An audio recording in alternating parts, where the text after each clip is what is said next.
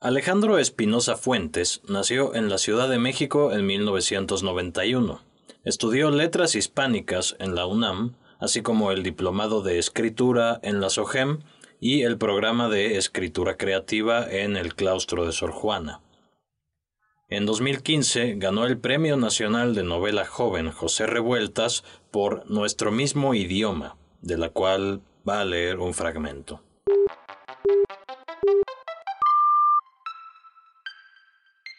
Esto es Primeras Letras, un podcast de letras libres.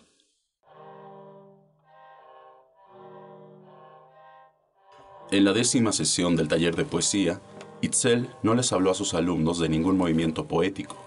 Por la noche, se había entretenido jugando con el significado de la palabra psicología, así, sin P, que se refería al estudio de los higos, un fruto tal vez tan antiguo como la mente.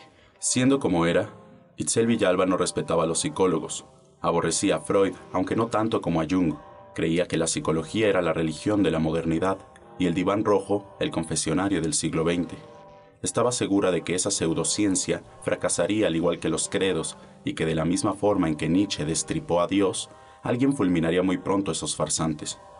Pensó en ello hasta quedarse dormida y al día siguiente les habló a sus alumnos del higo, que tenía un sinnúmero de connotaciones simbólicas, les comentó que Adán y Eva cubrieron sus cuerpos con las hojas de una higuera. Les contó que en la antigua Grecia condecoraban a los autores de las mejores comedias con una canasta de higos. Luego les planteó que escribieran sobre el fruto, e inquieta, aguardó a escuchar la nueva creación del joven Horacio Acevedo, cuya lectura no la decepcionó. Como casi todos tenían higueras en sus jardines, la mayor parte de los poemas refirió a una visión íntima y anecdótica. El viejo Teodoro escribió un canto para que la higuera rindiera frutos. El joven, que ya no era el más joven Fernando de la Fuente, hizo una exaltación a las texturas de la planta, la rugosidad de sus hojas, la raíz artrítica y el aguado fruto que colgaba como pechos viejos. Por su parte, Remedios la fragua, que cada vez estaba más enfadada con la maestra por su estilo de enseñanza y ya había movido unos contactos para que la despidieran, se reveló a su modo y escribió una décima de cómo destruía un jardín a patadas. A Itzel Villalba le pareció lo mejor que había presentado en lo que iba del taller. Horacio Acevedo no leyó el poema desde su asiento. Pasó al frente caminando como si su cuerpo no estuviera contenido en su silueta y él no fuera más que un marciano pequeñito dentro de una enorme botarga con forma humana.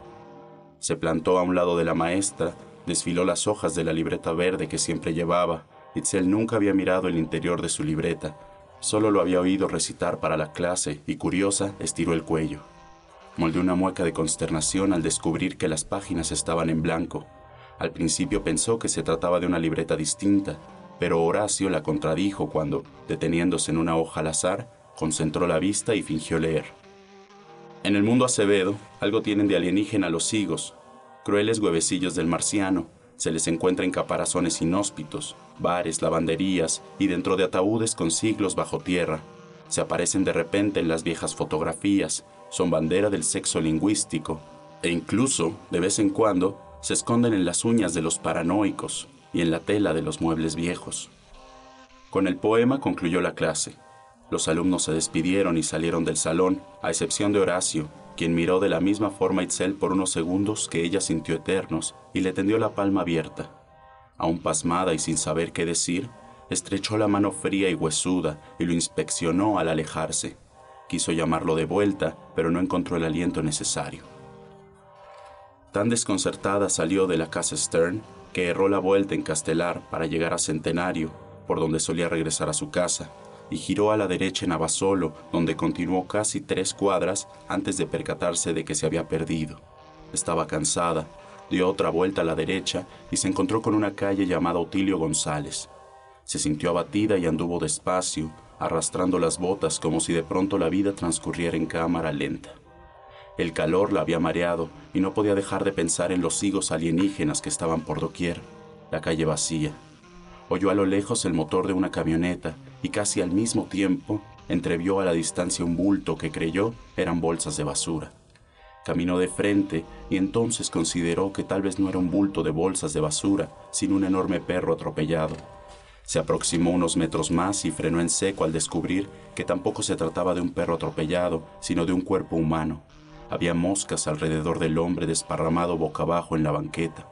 Tenía el cuello y los hombros cubiertos de sangre y el cuero cabelludo garabateado de hematomas. Itzel avanzó otro paso y comprobó que el hombre, aunque parecía un cadáver en busca de su fantasma, aún seguía con vida. Al advertirla, el bulto se arrastró con los codos en su dirección. A Itzel le tiritó el corazón estiró una mano sin decidirse a ayudarlo o a correr desesperada. El hombre elevó el rostro muy despacio y le dejó entrever los ojos hinchados de sangre. Itzel distinguió cómo la sangre de los glóbulos se infiltraba a manera de ríos en las pupilas negras. El hombre se arrastró poco menos de un metro y ella se acercó hasta quedar a sus pies. El hombre suspiró. Se tomó su tiempo, pero como un títer embrutecido, elevó la mano hasta sujetar su pantorrilla. Itzel creyó que le estaba implorando y se acuclilló para tomarle el pulso. En ese momento notó los dos orificios que tenía al costado derecho. Ya se iba a levantar y llamar a la ambulancia cuando el hombre le apretó la pantorrilla, no con fuerza, más bien con lascivia. El tipo no le estaba pidiendo nada más que un segundo de placer antes de morir. Su mano comenzó a deslizarse pierna arriba. Ella, sin perder contacto visual, lo dejó hacer. La mano cortada y húmeda subió poco a poco a la entrepierna y desentendiéndose de la tela, le acarició con torpeza el vello púbico. Luego se quedó quieta. Itzel no se movió, aunque sabía que el hombre ya había muerto. Su corazón bajó gradualmente la frecuencia de latido. Suspiró, retiró la mano muerta y volvió a su casa.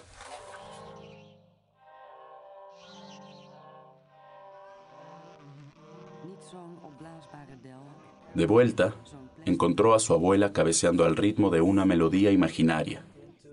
¿Te duele el cuello, Mari? Ella le respondió que no, que solo estaba acordándose de cuando pintó su retrato. Lo que más trabajo me costó fue tu sonrisa. Tenías los labios delgaditos. ¿Por qué ya no sonríes así, mijito? En vez de responder, Tomás quiso dedicarle una de sus antiguas sonrisas, pero no sintió que lo estuviera haciendo bien. En el espejo imaginario de la tercera persona se observó moldeando una mueca cínica.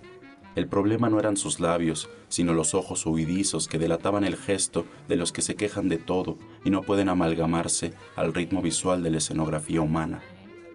Mari, ¿alguna vez pintaste a tu mamá? Prefirió cambiar de tema para olvidar la plasticidad de su piel. Muchas veces, antes de tomar clases, practiqué dibujándola. Mi mamá era una mujer muy guapa. Se parecía a Lupita Tobar, pero con la nariz un poco chata. Ahí en la casa deben estar los bocetos.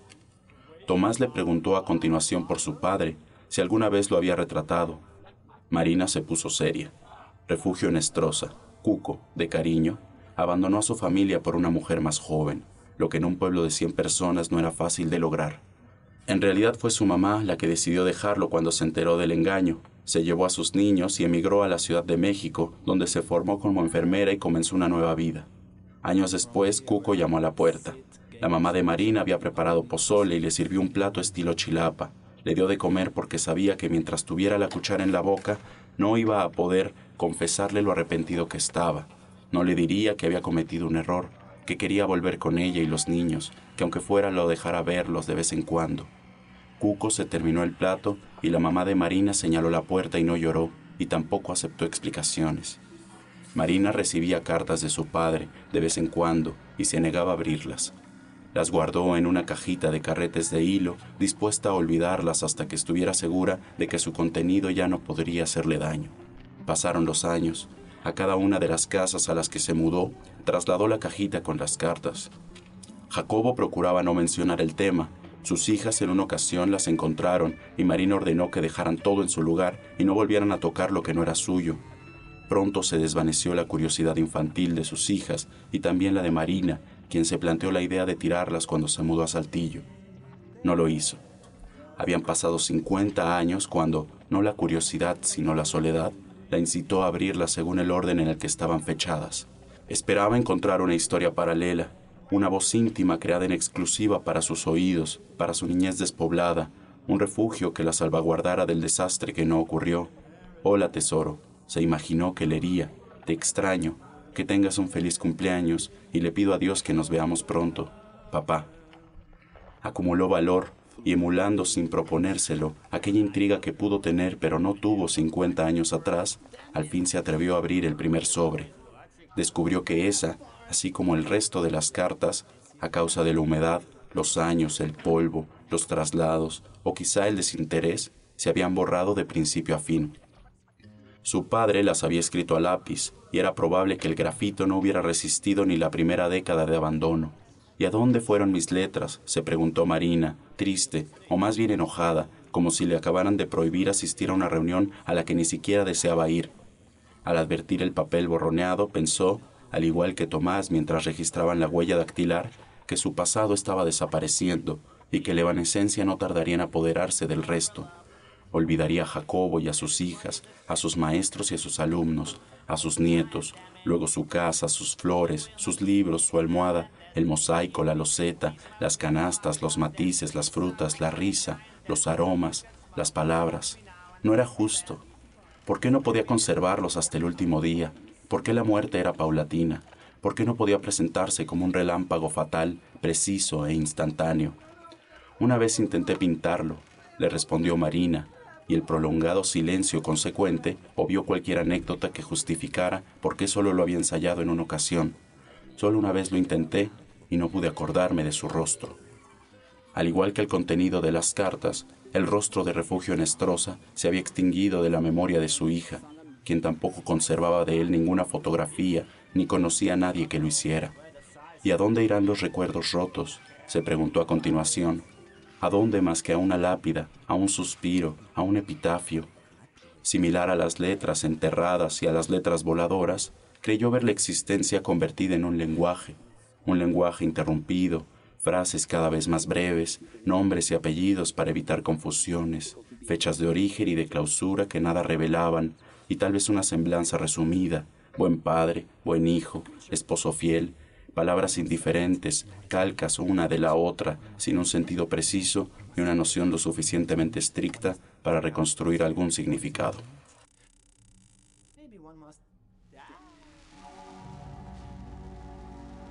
El tronco del pirul, que traspasaba en diagonal la casa del árbol, no había crecido desde la última tala.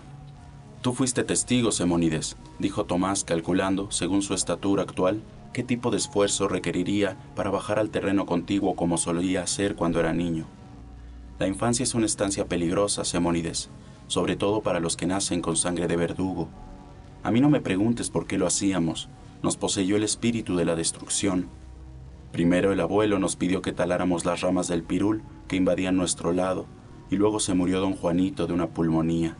Tardaron días en descubrirlo muerto sobre su silla de mimbre, dicen que lo había sepultado el polvo. Desde entonces, Hernando se dedicó a espantarnos a los primos más chicos con la leyenda del fantasma de don Juanito. Cuando se nos olvidaba cubrir las tuberías y se congelaban en invierno, nos decía que las había quebrado don Juanito. Cuando el abuelo me obligó a lavar el aljibe, me dijo que don Juanito me iba a jalar las piernas desde el fondo, y tan asustado estaba que me resbalé y casi me ahogo. El abuelo me jaló de un brazo, porque si me iba más adentro nadie me hubiera podido sacar y cuando me devolvió a la superficie me abrí toda la piel de las costillas, todavía tengo la cicatriz. Al año siguiente que volvimos, Hernando ya era un adolescente, se afeitaba y siempre estaba de mal humor, se ponía a romper cosas por diversión y nosotros, los niños verdugos, lo imitábamos. Rompíamos los mosaicos de antiguas construcciones, amputábamos las ramas del pirul a fuerza de martillazos, y después de que falleció el abuelo enloquecimos, usamos todas sus herramientas, serruchos, ceguetas, hasta la colección de hachas, y nos saltábamos todos los días a terminar de destruir la casa de don Juanito, que era de adobe, y con los mismos ladrillos que rompíamos derribamos los muros, quebrábamos botellas, incluso llegamos a usar gasolina, destrozamos los muebles, en fin, tú estuviste ahí, desmantelamos su hogar. Ya no creíamos en fantasmas, solo en la rabia enajenada de la destrucción, que nadie me diga que fue una tarea fácil. Nos costó sudor y disciplina. Y recuerdo con nitidez cuando con el peso de los ladrillos y de nuestros cuerpos jalamos con un mecate el tronco más ancho del pirul hasta que lo quebramos también. Luego Hernando trepó de vuelta a la casa y nosotros, los pequeños, nos dimos cuenta de que sin el árbol ya no podíamos regresar. Recuerdo nuestra cara de estúpidos. Si hubiéramos tenido una neurona de más, habríamos exclamado, ¿pero qué hicimos? estropeamos nuestro único divertimento. Lo cierto, Semónides, es que la destrucción tiene un fin, y he ahí donde inicia el desencanto. el lamento, la culpa, pero también el olvido. Tuvimos que gritar y gritar hasta que mi padre nos oyó y bajó a rescatarnos. Solo a mí me regañó y puedo jurarte, Semónides, que no hay nada peor que el silencio de un niño cuando, por más que busca, no encuentra explicación para responder a aquello que le increpan los adultos. Es una confusión impotente, lo marea una nebulosa de silogismos, pero lo único que hace es llorar o sumirse en un silencio psicópata, como yo hice. Muchas gracias Alejandro Espinosa Fuentes por esta lectura. Leíste tres fragmentos. Un fragmento protagonizado por Itzel, otro fragmento protagonizado por Marina y el último protagonizado por Tomás, que son los personajes centrales de esta novela. ¿Por qué no nos cuentas un poco quiénes son y cuál es a grandes rasgos la trama del libro? Bueno, el primer fragmento es sobre Itzel Villalba, que es un personaje muy contradictorio, que nació en Torreón, pero creció toda su vida en el extranjero, es parte de la élite norteña, pero tiene que volver a México cuando la empresa familiar cae por la primera crisis del siglo. Entonces tiene que volver a este país que odia y adaptarse a leyes que en las que no cree y a una forma de vida que no la deja satisfecha y pues empieza a enfrentar a este entorno hostil por medio de la poesía. El segundo fragmento es Marina. La novela comienza con ella y termina con ella. Marina es un personaje en proceso de desaparición, digámoslo de una forma.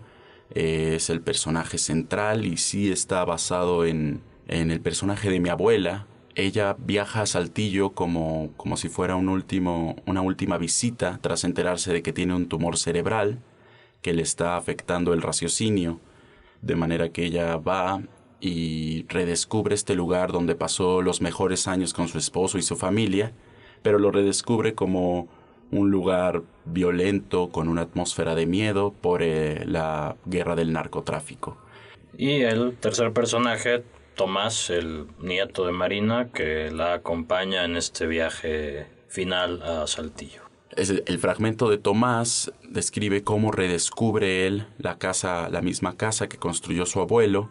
Es un lugar donde están hospedados sus recuerdos más queridos, pero él está en una faceta, pasando por una faceta adolescente, en la que, bueno, tiene un odio enorme hacia su entorno, su familia y hacia su pasado, y bueno, no sabe cómo encontrarlo así que busca en el exilio saltillense, en el desierto y en esa casa, un refugio para huir de la Ciudad de México y para reencontrarse con, pues, con qué tipo de persona quiere, quiere ser y qué significa el país, la familia, es la vida social para él.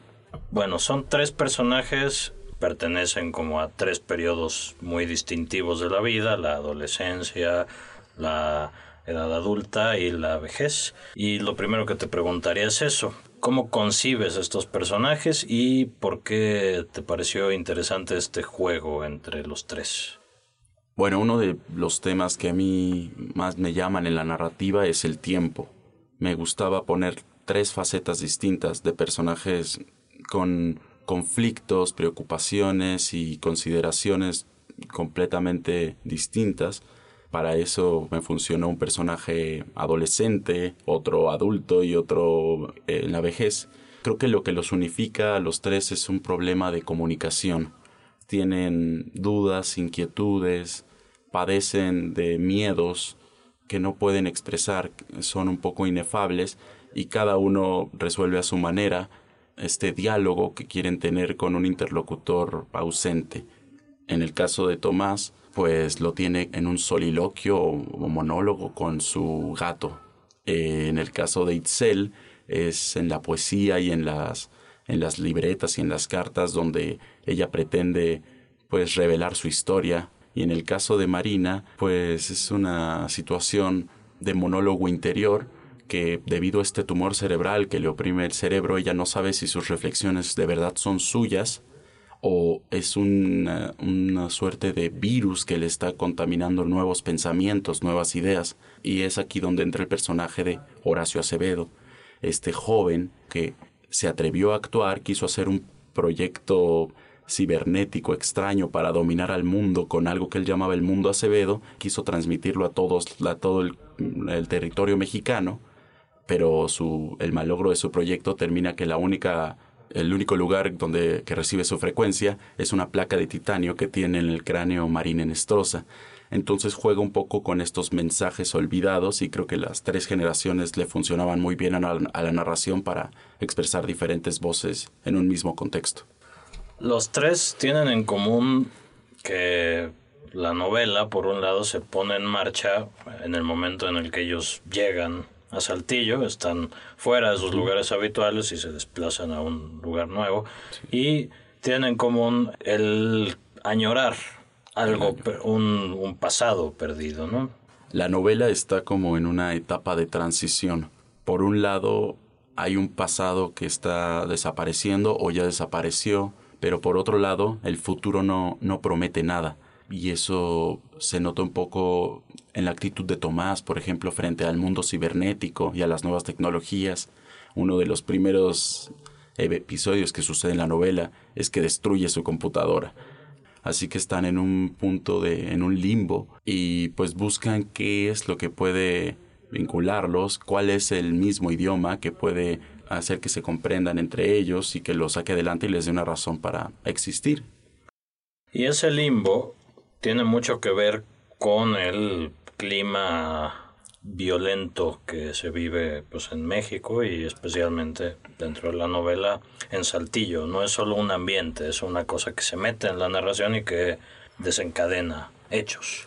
Claro, la violencia comienza como, como un miedo atmosférico que lo permea todo y lentamente se va colando también por a través de sus emociones y de sus experiencias. Tomás y Marina llegan del DF, llegan con una perspectiva capitalina, metropolitana, a la ciudad donde tienen recuerdos compartidos, pero no se imaginan que este lugar ha cambiado, y cuando lo encuentran pretenden seguir existiendo como si no pasara nada, y sin embargo la misma trama del el país, el contexto de violencia, los hace cómplices de numerosos eventos a los que quizá ellos no querían pertenecer, pero que ya no podían negar, porque ahí están. ¿Es tu intención también hacer un comentario sobre el momento de México a través de la historia de estos personajes? A mi gusto, aunque es una parte importante, eh, el clima de violencia, para mí era parte del paisaje.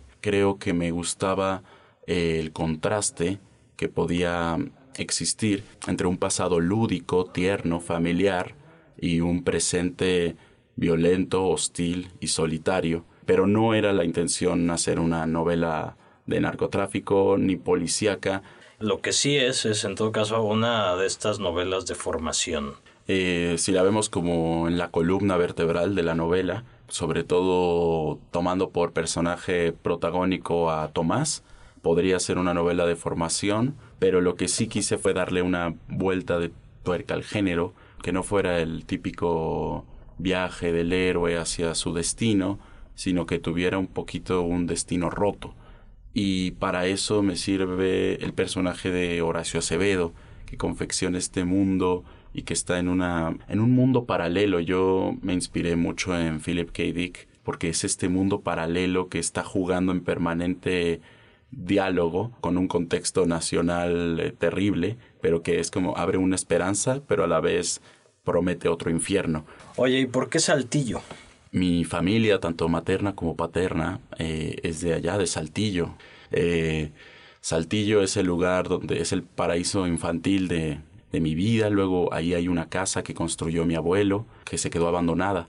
Y bueno, una cosa de las que, que me consternó mucho fue volver a ese, a ese lugar de mis recuerdos y encontrar, no sé, una pared con balas de metralleta. Y ese regreso a Saltillo, esta visita, estos los, los agujeros de bala en las paredes fueron un poco el lo que te motivó a escribir este libro. ¿Cuál es la historia? Bueno, yo hice un viaje con mi abuela a Saltillo y fue en esa situación, en ese contexto de que ya estaba la guerra del narcotráfico y ya se sentía otra atmósfera. Ella tenía un tumor cerebral no diagnosticado y empezaron a suceder cosas muy extrañas como que le cambiaba el carácter continuamente, de pronto quería caminar, ella tenía las piernas muy hinchadas, no podía caminar mucho, pero de pronto quería caminar 10 kilómetros así y, continuaba y yo, que era un adolescente, pues me maravillé con la dinámica y la seguía, íbamos a todos lados, pero no tenía mucho sentido lo que estábamos haciendo y fue un viaje muy, muy extraño, pero también en el que aprendí muchísimo. Ahí en, ese viaje mi abuela me enseñó a leer, me recitaba poesías, dichos populares, contaba anécdotas de la familia. Y yo traté de escribir esa novela, una novela sobre ese viaje, y me quedé en el primer capítulo y ya no hice más. Eh, como cuatro años después, esto fue como 2008, eh, mi abuela falleció y ahí fue cuando me reencontré un poco con, con un cierto tipo de poesía. Mi abuela y yo solíamos recitar mucho de memoria ciertos poemas y en particular a López Velarde. Eh, de López Velarde encontré esta estrofa de la suave patria que me significó mucho sobre enterrar anhelos y en común y esos anhelos enterrados se vuelven nuestro mismo idioma. Eh, entonces cuando tuve ese, conocí ese verso, reconocí ese verso y mi abuela falleció, pues redacté la novela en una suerte de luto personal. El tono del libro tiene una sana oscilación entre la seriedad y el humor. ¿Cómo trabajaste ese tono? ¿Fue algo que salió espontáneamente o tuviste que pulir? Pues en un inicio salió espontáneamente, pero también fue una apuesta, ¿no? Como cómo vamos a tratar temas lóbregos, temas fatales. No quería caer en el melodrama ni en la cursilería, pero por otro lado tampoco quería hacer una historia enteramente fría y sumamente objetiva. Entonces me funcionó mucho este tono a la par hondo, pero con contrastes. En el libro hay tres posiciones respecto a la escritura. La posición de Itzel es una posición pues de alguien que tiene como todo este conocimiento, bueno, ha leído mucho, entiende cómo funciona la poesía específicamente, pero también tiene un profundo desencanto hacia eso y hacia todo, más o menos. Desencanto que logra, que trasciende un poco gracias a Horacio Acevedo, que es la segunda posición, que es la de esta, este talento natural, este poeta que, que solo con pensar cosas las hace poesía. Y finalmente, Tomás es el que quiere escribir, pero todavía no encuentra cómo. En, en estas tres posiciones, ¿te identificas tú? Pues sí, me, me, identifico ligeramente con cada una de ellas, pero más bien traté de hacer modelos de escritor que aparecen en las diferentes tradiciones literarias, ¿no? El, el genio innato, el Rambo, que destila poesía aunque no lo quiera. Por otro lado, el, no digamos viejo, pero el que tiene una perspectiva más conservadora y que lo sabe todo, pero no puede crear nada y por otro lado este individuo intermedio, que sería Tomás con el que quizá más me identifico en ese sentido, que hace una apuesta por una vocación y que sin embargo no le, no le da estos frutos que, que él busca. ¿Con qué apuestas literarias, con qué autores, con qué ideas literarias te, te identificas? ¿De dónde tomaste, de dónde te inspiraste para este libro? o de muchísimos lados, pero si tuviera que decir ciertas obras y autores, me... Bueno, a mí me gusta mucho Lawrence Stern, eh, Shandy, que para mí ha sido como una caja de herramientas y la revisito todo el tiempo, sobre todo en su forma en la que puede explayarse y estirar un segundo para hacerlo, convertirlo en una eternidad. Creo que eso me, me ayudó a mí mucho a la hora de ver el, el aislamiento de estos personajes que estaban en una soledad instantánea que, se, que parecía hacerse eterna. También Roberto Bolaño, con quien pues tengo una deuda un poco grande, no solo en cuanto a su trabajo narrativo, sino también en cuanto a su, ciertos autores que él difundía, que es un grupo entre los que podrían estar Enrique Vilamata, Rodrigo Fresán, Rodrigo Rey Rosa, Horacio Castellanos Moya, hasta César Aira y Ricardo Piglia, que es una generación que me ha moldeado. Y bueno, yo tengo dos autores fundamentales que me han redescubierto por completo la literatura, entre los que están Thomas Bernhard, que hace monólogos y soliloquios sumamente pesimistas y que te envuelven una nube de escepticismo y fatalidad. Y por otro lado, un autor ligeramente comercial en su tiempo que luego ya no ha sido muy publicado, que es John Fowles, un inglés que escribió esta novela del mago y que a él le gusta jugar mucho con eh, recuerdos inventados, realidades inventadas, tiempo dentro del tiempo, cápsulas de ficciones que, que no te permiten tener cimientos de realidad y te desplazan en, la, en un movimiento continuo de, de escepticismo y de que no sabes dónde estás parado y creo que esos dos autores fueron piezas fundamentales tanto para este libro y tanto para lo otro que es lo otro que he escrito en otros géneros. ¿Qué, qué has leído de tus contemporáneos? ¿Qué encuentras entre tus contemporáneos, tus coetáneos, en cuanto a cosas en común, en cuanto a búsquedas o, lo contrario? Pues de mis contemporáneos, hay, hay, pocos que trabajen en novela que conozca o que haya leído yo, eh, pero eh, están muy dedicados a la poesía, a la poesía y algunos al cuento. Eh, he encontrado cosas excelentes sobre todo como que hay una obsesión o una búsqueda eh, para, por las formas, por no caer en las mismas formas fragmentarias y simplonas, sino que siento que hay ciertos autores que están eh, enfrascándose en un proyecto mucho más serio y no, no se dejan llevar tanto por, pues por estas modas controversiales de en Twitter, eh, de formatos nuevos, sino que está, está existiendo una suerte de respuesta a todo esa, a la popularidad de esos medios para volver a, a las narraciones íntimas y bien trazadas.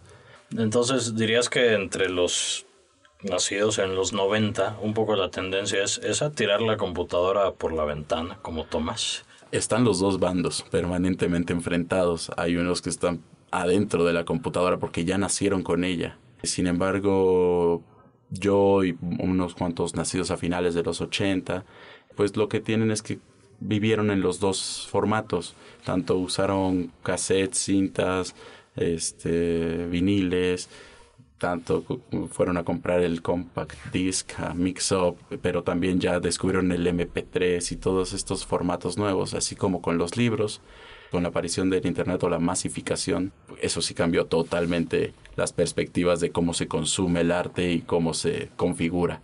Pero dentro de esa generación creo que hay varios, algunos que se fueron completamente maravillados por estos medios y otros que más bien los rechazaron con una nostalgia como tal vez yo lo sea, con una nostalgia por aquello que, que sí conocieron y que se perdió. Muy bien, pues Alejandro, Muchas gracias por venir al podcast y por esta plática. Muchas gracias por invitarme. Esto fue Primeras Letras, un podcast de letras libres. Pueden escuchar otros episodios de este y de otros podcasts a través de nuestra cuenta de SoundCloud, a través de iTunes y a través de Stitcher y a través de nuestro sitio web www.letraslibres.com. Por donde sea que nos escuchen, por favor no dejen de darnos sus comentarios y sus valoraciones. Gracias por escucharnos.